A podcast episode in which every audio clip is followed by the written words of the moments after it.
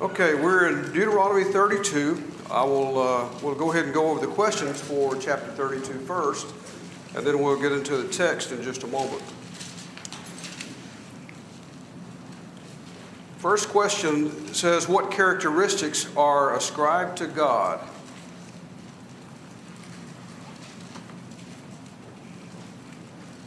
What characteristics do we see there in the first five verses or so? Righteousness, truthfulness, Okay? Righteous, faithfulness, he is just and right and perfect. How far back in their history does this song refer to? to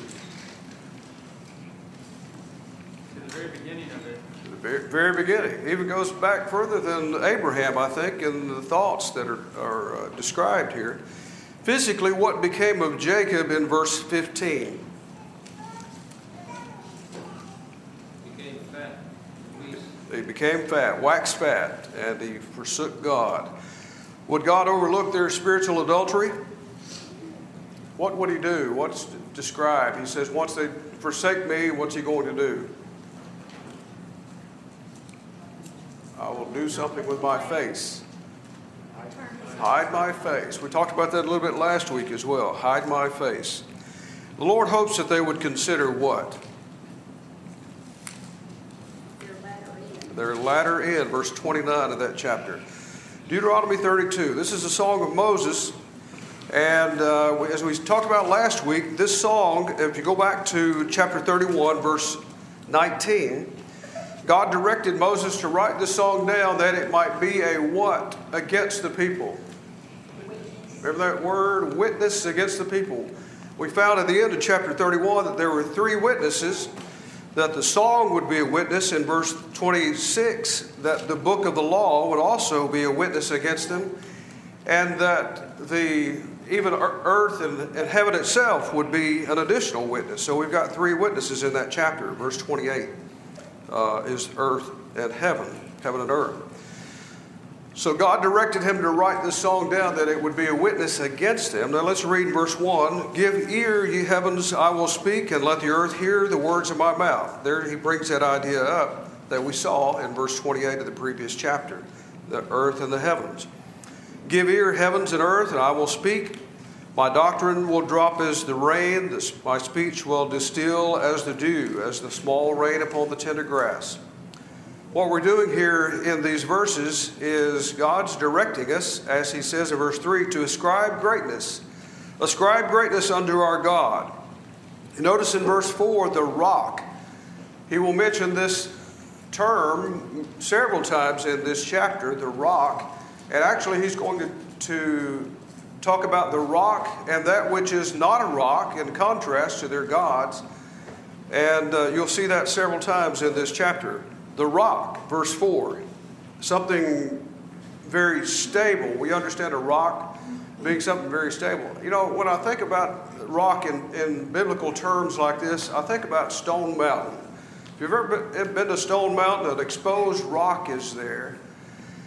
And has that rock changed in how many years? It's just the same, isn't it? That rock is firm. And I think about when the Bible uses terms like that for the rock, I think about uh, something I can relate to like that. Stone Mountain, Georgia. That rock there is exposed and it can be seen from miles and miles away. You go to, get on top of it, try to move that rock, that would be impossible, wouldn't it? Now let's continue. Verse, uh, the last part of verse 4, I want to highlight this uh, attribute here that we've talked about in previous weeks about God. Uh, uh, hopefully, your version, the last part of verse 4 says, says just and right. We've talked about the idea of justice and righteousness.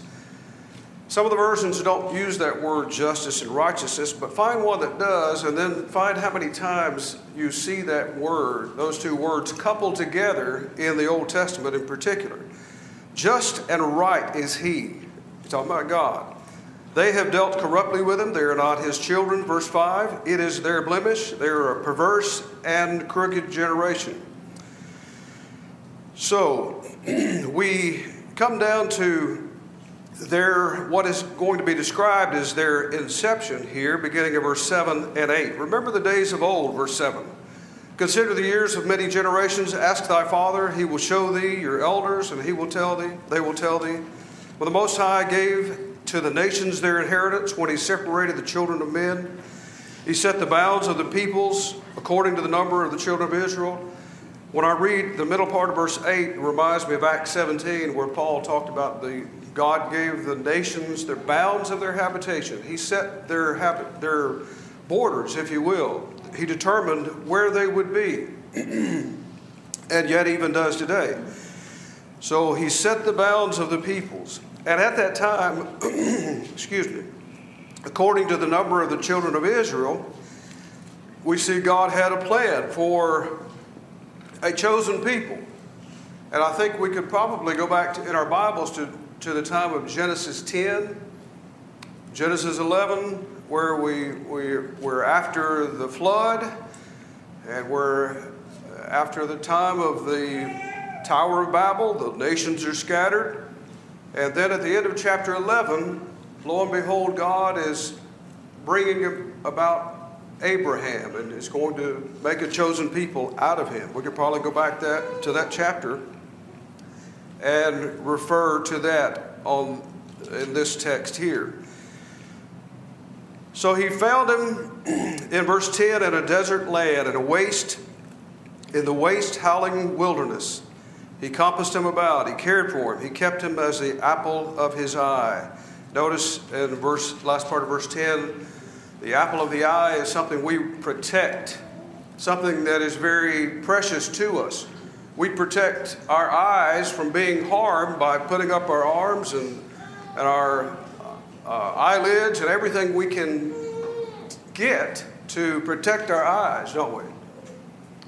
God is protecting his people in that way. He's, he's protecting them at all cost. He keeps him as the apple of his eye. As an eagle that stirreth up her nest, that fluttereth her wing, or fluttereth over her wing, or young, he spread about his wings, he took them, bare them on his pinions. The Lord alone did lead him, and there was no, get this, foreign God with him. There was no God. So again, we're seeing in this chapter, God is wanting this song to be a witness against them. And we're already seeing this idea brought up that we've talked about over and over. What was the big problem from the time they go into the land of Canaan until the time they go into captivity? What is their, by large, their greatest issue? It's idolatry, isn't it? And we're already seeing that. God is highlighting that here in this song. Verse 12. Going down to verse 15. The, the verses in between, verse 13 and 14, describe the great blessings that God gave them. In verse 15, he uses a poetical term here, uh, might be considered a nickname, Jeshurun, waxed fat. Jeshurun is uh, termed or defined in some books that which is upright. There are some that would include the idea upright and blessed. I like that inclusion because that is on the heels of what we've seen. Verse 13 and 14, they were so blessed that they were able to wax fat, verse 15, and what they did when they waxed fat was what? Did they further obey God? Did they, did they increase in maturity? They kicked, didn't they? They rebelled. They forsook God. Verse 15 Thou art waxed fat, thou art grown thick, thou art become sleek. Then he forsook God who made him. So God is prophesying here, foretelling of a time when this would take place. Uh, they moved him to jealousy with, verse 16 says, strange what? Strange God. So we see again the contrast between the rock that is the real rock and that which is no rock at all. God wants them to know. Look particularly verse 17. They sacrificed unto demons which were no God, to gods that they knew not, to gods that came up out of, of late, which your fathers didn't even know. Your fathers didn't fear these gods because they hadn't even heard of these gods before. Of the rock, verse 18, that begat thee, thou art unmindful and hast forgotten God that gave thee birth. He was there in your the days of your inception, the early days. God knew you. Now, verse 19, God saw it, and he abhorred them because of the provocation of his sons and daughters. And he said, What would he do in verse 20? He would hide his face. Is this term ever good? When we think about our relationship with God, is the fact that God hides his face from us, is that good at all? Not at all. It's telling us that God's not showing his favor to us. But he blessed them in verse 13 and 14, he blessed them tremendously. But now, God has hid his face and is not showing favor upon his people. Verse 20 he says, I will see what their end shall be for their perverse generation. So God hides his face, verse 20. Now let's go on down to verse 26. In the chastisement of his people that occurs in verse 21 through 25, God's going to chastise his people. And it's to such an extent that there is consideration given, verse 26. I said, I would scatter them afar, I would make the remembrance of them to cease from among men. But there's one thing that's holding him back in this particular text, and that is what? Their enemies would think that it was because of them, not God. Mm-hmm. Verse 27. Verse 26 says, I could scatter them. Could, in, in our language, we might say, wipe them out. I might wipe them out completely. But there is consideration, God says, that needs to be given for the enemy. Were it not that I fear the provocation of the enemy, lest their adversaries should judge wrongly, lest they should say, Our hand is exalted, and the Lord hath not done all this. We were able to overcome the Israelites on our own. They didn't, they wouldn't attribute that to God. God foretells a time when that would occur.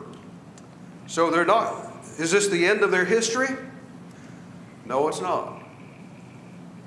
God is not going to end their history at this point. We see that. Again, this is prophetic. In verse 28 and 29, he says, Oh, that they were, verse 29, oh, that they were wise, that they would understand this, that they would consider their latter end, they would understand what I've done. Notice again the rock in verse 30, the rock again in verse 31, especially the, there's a contrast here in verse 31. For their rock is not as our rock, even our enemies themselves being judges. There's a contrast of two different types of rock, if you will the false rock, false gods, and the true rock. God's vengeance is described here in the song, verse 35. Vengeance is mine, says God, and recompense at the time when their foot shall slide. For the day of their calamity is at hand, and the things that are to come upon them shall make haste. So we see God's vengeance.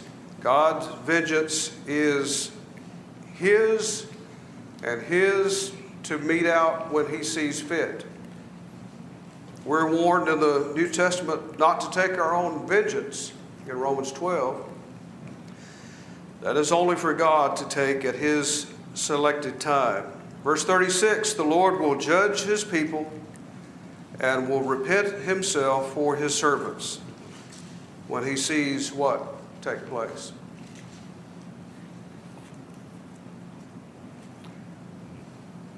When He sees His people, and he sees that what kind of condition are they in in verse 30 uh, verse 36 their power is they're powerless aren't they? Their power is gone. God changes and here we see the compassion of god god's compassion to verse 36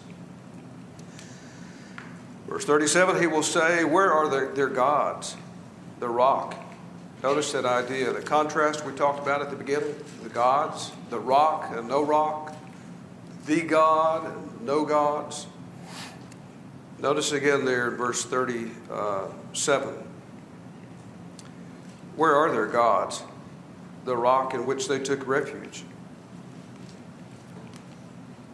Where are they? Can they help them now? Can't help them at all now, can they? Never could help them, really. We know that, don't we? Those gods never could help them. But now, hopefully, they are seeing that. Now, let's go on down to verse. Uh, as it continues, he talks about all the, the vengeance that he would mete out that is his, that he is just in doing so. And then we come to verse 43. Now, don't forget, this is a song. Sometimes I think we, you know, we read the text like this and we forget that it's a song, even though it may be handy in your Bibles. It's written out in verse style, poetic fashion, like some of the Psalms are, so it's kind of easy for us to see that. But even, even at that, sometimes we read this and we don't really understand and appreciate that it's a song. But verse 43, verse 43, we're seeing all of these things that God has done for them. God has blessed them. They forsook God. And then in verse 43 seems to me like turns very quickly and swiftly. he says, Rejoice, O you nations, with his people. For he will avenge the blood of his servants, he will render vengeance to his adversaries, and he will get this, he will make atonement for his land and his people. That's a concept that we're familiar with, isn't it? Atonement. He will make atonement. Something, in order for his people to be restored, there has to be an atonement. So, verse 43, I think, has significant New Testament flavorings that we would understand and appreciate. Not simply for them, but I think it certainly has uh, messianic overtones to it. Verse 43 again I will make atonement for the land and for the people. So there's a restoration there, all because God's because of God's compassion and he sees the condition that they're in, that they're hopeless, they're helpless. And he extends his mercy and his grace in atoning for those sins.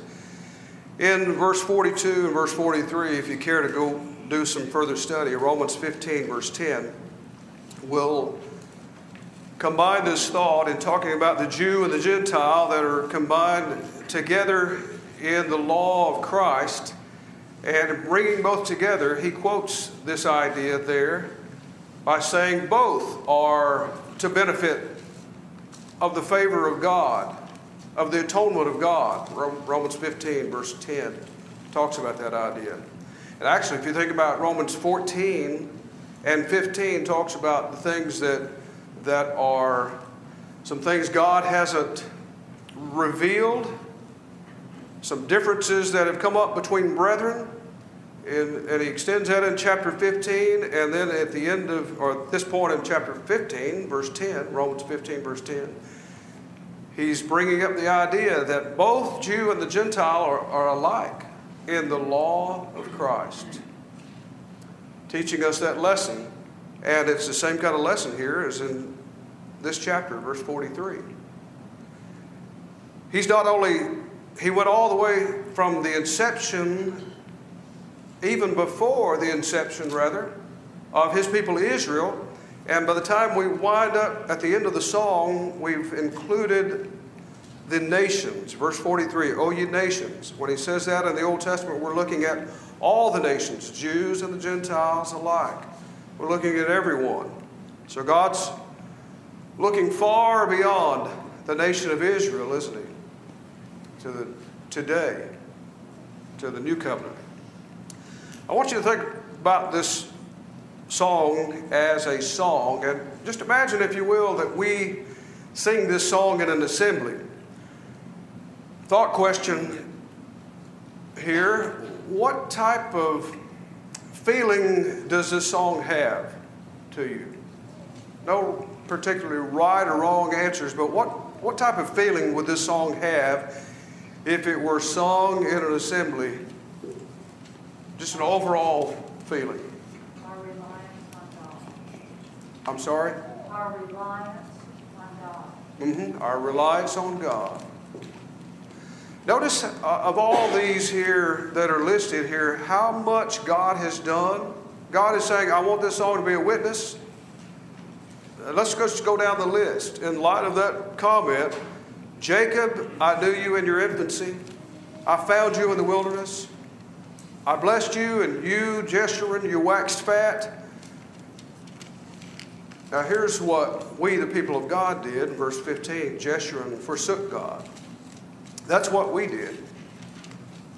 Then he goes and continues here. All the rest of these are what God has done. God hid his face, he chastised them. He didn't end their history, he, didn't, he left a remnant. He took his vengeance upon them. We see God's compassion on them, we see God's atonement. So, again, I think we see what it, it shows really what God has done. And it's not necessarily a very uplifting, very jubilant song to sing, is it? it uh, if you were an Israelite and you were singing this song, I think it would probably uh, admonish you very strongly. I think it would probably step on your toes. But God wanted them to sing it. So, why would God want them to sing such a song as that? Okay, speak up for me just a little bit. Remind them of his mercy. Remind them of His mercy. Remind them of His mercy. We need to be reminded of that, don't we? Some, sometimes I think we need to sing more songs that admonish us, really admonish us strongly about. You know, that in Colossians 3, verse 16, we're, we're told to admonish one another in song. That admonish uh, is the idea of a very strong uh, rebuke. And again, that's meant to motivate, isn't it? It's meant to inspire the people, not to discourage them, but to motivate them to obedience. And I think that's what God is doing here. In the last paragraph here, Moses' last words, the last words of preaching, I guess you could say. Verse 46, he said unto them after he'd sung, presented the song to them, Moses said, Set your heart unto all the words which I testify unto you this day, which ye shall command your children to observe, all the words of this law. For it is no vain thing for you, because it is your life. And through this thing you shall prolong your days in the land, whether you go over to the Jordan to possess it. This makes us remember what we saw in chapter 30. Chapter 30, verse 19, he ended that section by saying, There's two ways life and death. Choose life. Again, Moses here in verse 46 says, Set your heart, set your mind. Colossians 3 tells us to set our mind. This is the idea of setting our heart. Moses says, Set your heart unto all the words that I have told you since I've been, we've been in the plains of Moab. Set your heart to do that. Verse 47, can you feel that emphasis? Moses is about to die. He's on his deathbed. He says, Set your heart on this. It is your life. It is your life. It's not part of your life. It's not a segment of your life. It's not a little area here that you take care of one day a week. It is your life, he's saying. And by, the, but by this, you'll prolong your days in the land you go to possess. Then Moses is directed to go up into the mount, Mount of Abarim, Mountain of Abarim, to Mount Nebo. Uh, the Abarim mountain we might call a, a range of mountain Mount Nebo is the mountain, and then the peak of that mountain is what you might know of from chapter 34 is Pisgah, Mount Pisgah. Some different, even songs and different times we see those referred to as all part of the same thing. But Mount Pisgah is the, the peak, Nebo is the mountain, and the range of mountain is the Abiram mountain area. Verse 49 Get up into the mountain of Abiram, you will die there. Go up and be gathered unto your people. Verse 50. This, by the way, is one of those places where you could go to understand the phrase gathered unto thy people, which means a spiritual thing. It doesn't mean that you will be buried in your family cemetery as uh, the cave of Machpelah or such uh, as that.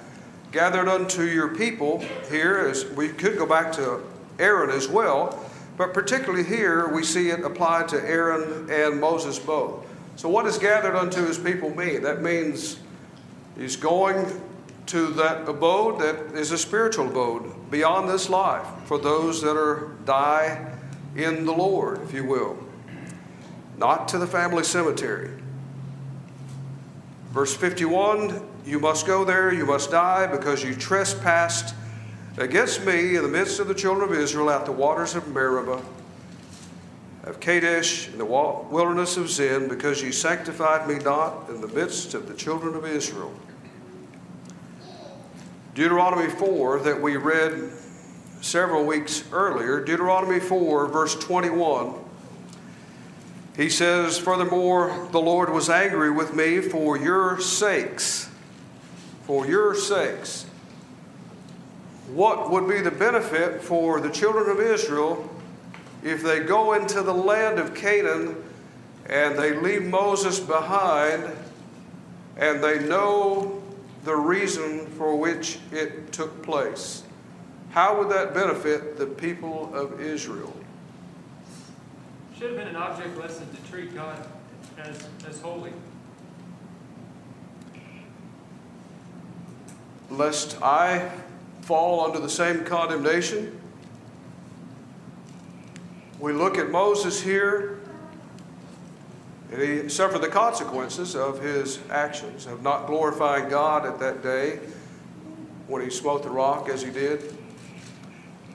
Actually, didn't glorify God in, in front of all the people. God said, You must die at Mount Pisgah for their sakes, for their benefit.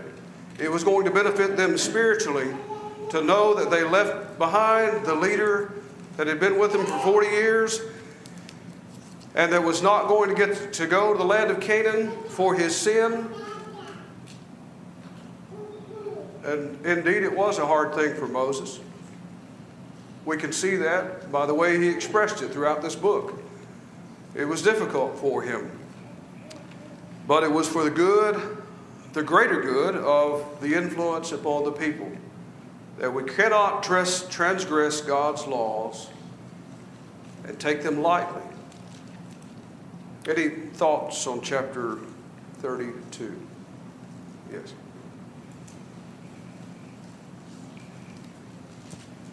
I was thinking about the, describing God as the rock.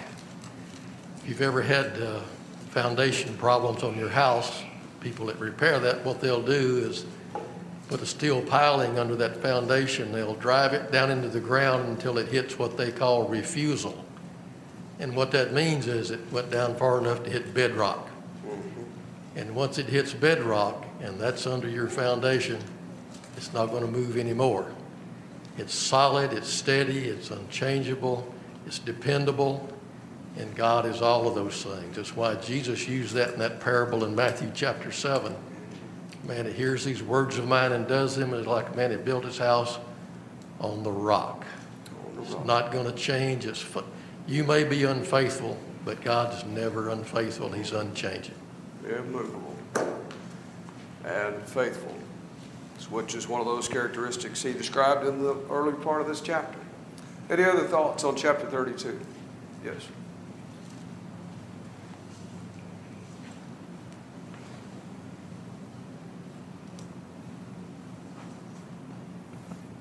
Just to piggyback off what it's already been said, but when you see a prophecy at a moment like this, when the children of Israel are ready to enter into the land, and he's prophesying of their rebellion, and, and recounting so many times throughout this book where that kind of thing has already been mentioned, what it brings to mind is a certain character of God that the children of Israel overlooked, and, and they didn't fully grasp this. And in the beginning of Hosea, he was told, Go take a wife of whoredom. Not that she was already in that condition, but it was an acted out prophecy of what would happen, an acted out parable, so to speak, that he entered into a covenant. He decided to dwell with people that he knew would be unfaithful to him. And, and it's uh, the kind of thing that none of us would do. You wouldn't make a deal with someone that you knew would default on it. But that's the part of the, the character of God that he knew man would fail and be in dire need of his grace. And he entered into a covenant anyway. It made all the provision that we needed when that happened, didn't it? Even to go back to Genesis 3, verse 15, we understand that when man fell, God had a plan, didn't he? He knew exactly what he would do to provide for those needs when they did fall.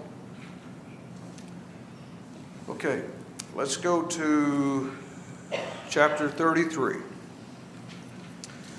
What is the blessing of Judah? First question is what is the blessing of Judah?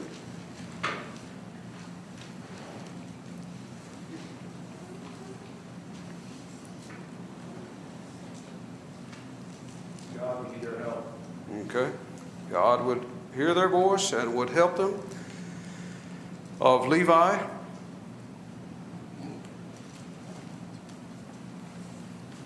quite an extensive list for Levi. They would have the Urim and Thummim. They would teach Israel. And uh, what tribe is missing from the blessings?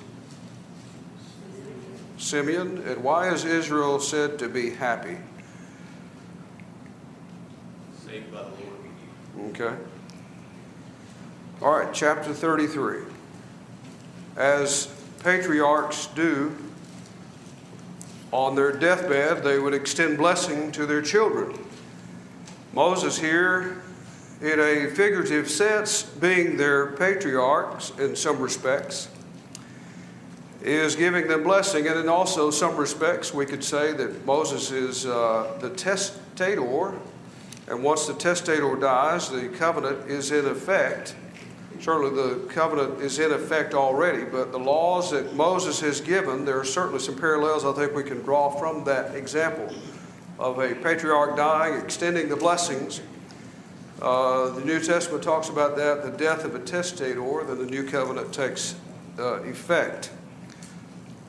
verse 30, or chapter 33, verse 1 This is the blessing wherewith Moses, the man of God, blessed the children of Israel before his death. And he said, The Lord came from Sinai, rose from Mount Seir unto them. He shined forth from Mount Paran.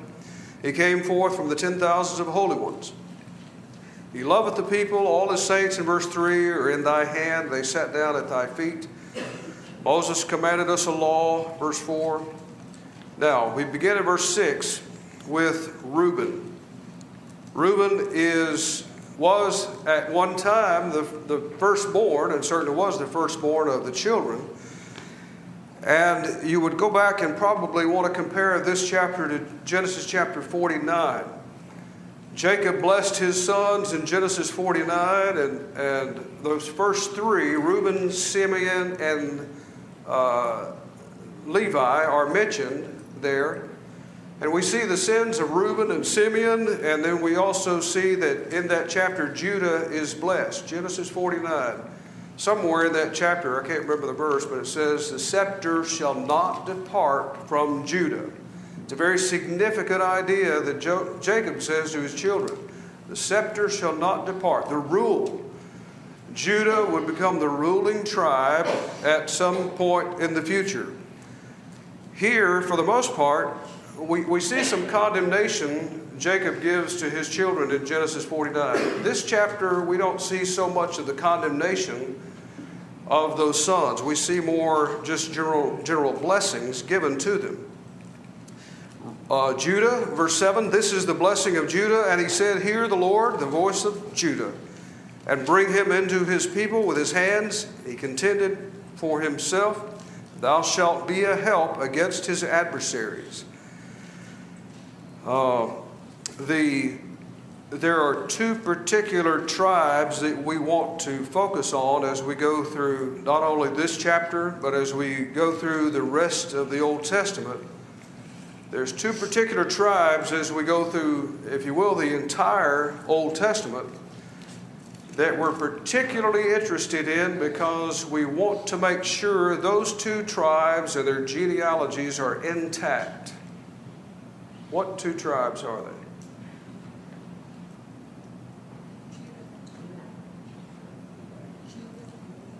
Judah, and Levi. For a couple of different reasons.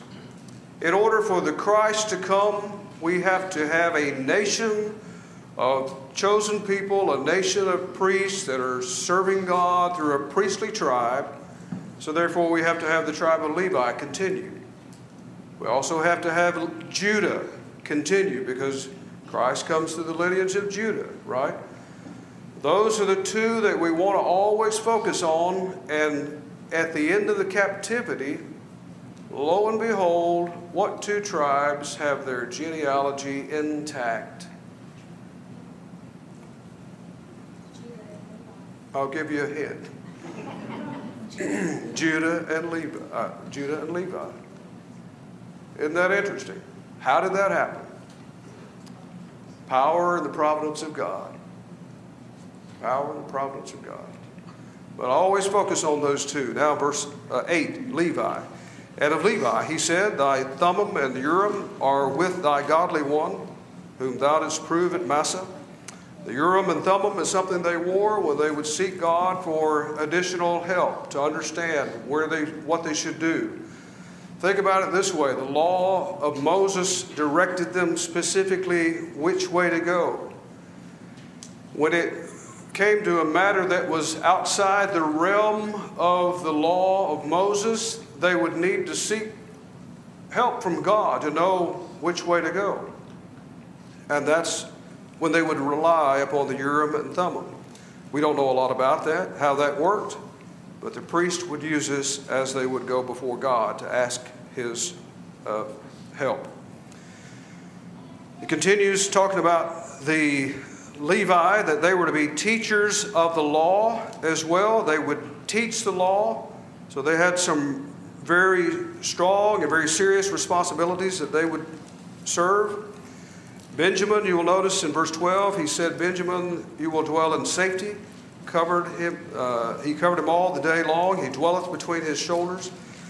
Benjamin would be one of those tribes that would be basically swallowed up by Judah would be next to Judah, would be swallowed up, uh, taken care of, if you will, by, by Judah. Joseph begins in verse 13 and continues all the way through verse 17. And we are, as we look at Joseph, we're looking at, for the most part, Ephraim and Manasseh. You will see the ideas presented here of the idea of fruitfulness. Uh, verse 14 the precious things are the fruits of the sun, the precious things are the growth of the moons, for the ancient mountains, the precious things of the everlasting hills, the precious things of the earth. All these blessings, all these fruitful blessings. And when you think about the idea of fruitful, think about the idea, or think about the name Ephraim. That's what that name means. And they are, verse 17 says, they are ten thousands of Ephraim, two very prominent tribes that would become in the land of Canaan. They are the ten thousands of Ephraim and the thousands of Manasseh. And for sake of time, we'll not go uh, into the rest of these. Zebulun, Issachar, Gad, Dan, Naphtali, and Asher. Now let's go on down to verse 26. Deuteronomy 33, verse 26. He ends this section by saying, There is none like unto thee, God O Jeshurun, who rideth upon the heavens for thy help, in his excellency on the skies. There is no God like you. Verse 29 Happy art thou, O Israel, who is like unto thee? So he's saying, There is no God like you, God. There are no people like unto you, Israel. Verse 29.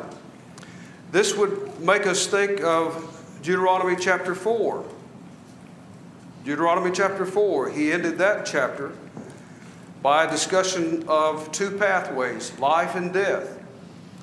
Deuteronomy 4, verse 32, he began a discussion saying, Is there any such people that have had any such God that has done so many things for them as your God has done for you?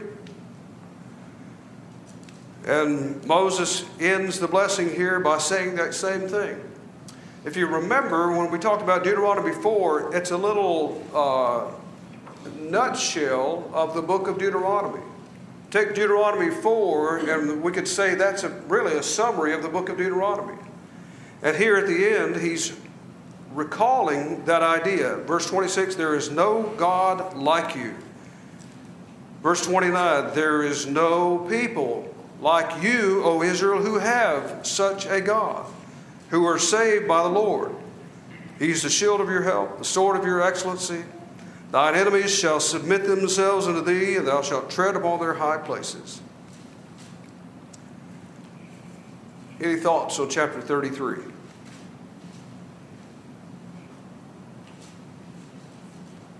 All right, let's end with chapter 34. We'll go straight into the text here. Moses went up from the plains of Moab unto Nebo to the top of Pisgah, that is over against Jericho. The Lord showed him all the land of Gilead unto Dan and all Naphtali, and the land of Ephraim and Manasseh, and all the land of Judah unto the western sea, and the south and the plain of the valley of Jericho, the city of the palm trees. So Moses gets to see all that his eye can see at a very good vantage point. The great land, the fruitful land, the land that God sware, verse 4, unto Abraham. So we're going from this point all the way back to Genesis 12. Remember those three promises the land, the nation, and the seed promise? We are now seeing that nation, or that land promise rather, about to be fulfilled. We're just very much on the verge of seeing that promise fulfilled. Verse 4 This is the land, God says, which I swear unto Abraham, unto Isaac, and Jacob, saying, I will give it unto thy seed. I have caused thee to see it with thine eyes, but thou shalt not go over thither. One more reminder you can see it, but you cannot go there. So we're going back to Genesis 12. This promise is now fulfilled. Moses died there in the land of Moab according to the word of the Lord. He buried him in the valley of the land of Moab over against Beth Peor. No man knows of his sepulchre, of his grave unto this day. What kind of condition was Moses in at the point that he climbed the mountain and his eye was not dim? What kind of physical condition was he apparently in? So Moses didn't die, as we've already alluded to, he didn't die because he was so old and bad health, did he? I think sometimes that, you know, to trek a mountain like this would take pretty good health anyway, wouldn't it? His eye was not dim and his power was not diminished. So, why did he die? We go back to the question that we hopefully answered earlier why did he die? for the benefit of the people of God, for their sakes. Deuteronomy 4, verse 21 says, It was for your sakes. Moses was 120 years old in verse 7. His eye was not dim, his natural force not diminished or abated. The children of Israel wept for him 30 days. Joshua took his place. Joshua was a man that was full of the Spirit and wisdom. There is what we saw last week and this week is a pretty much a seamless transition from Moses to Joshua. Verse 10 There is not arisen a prophet in Israel like unto Moses, whom the Lord knew face to face. This is also tied in very well with Deuteronomy 18. There's a prophet, Moses says, there's a prophet like me that will come one day, and to him shall you hearken. Deuteronomy 18, we saw that. And it's not fulfilled until Christ, till the book of Acts, chapter 3. Moses indicates here, or is the prophet that would be like no other prophet. There would never be another prophet like Moses until Christ himself came. Maybe we get into some more of that next week. Next week we will do a review of the book of Deuteronomy, uh, review of the entire book. So uh, look forward to that. I appreciate your your kind attention this evening.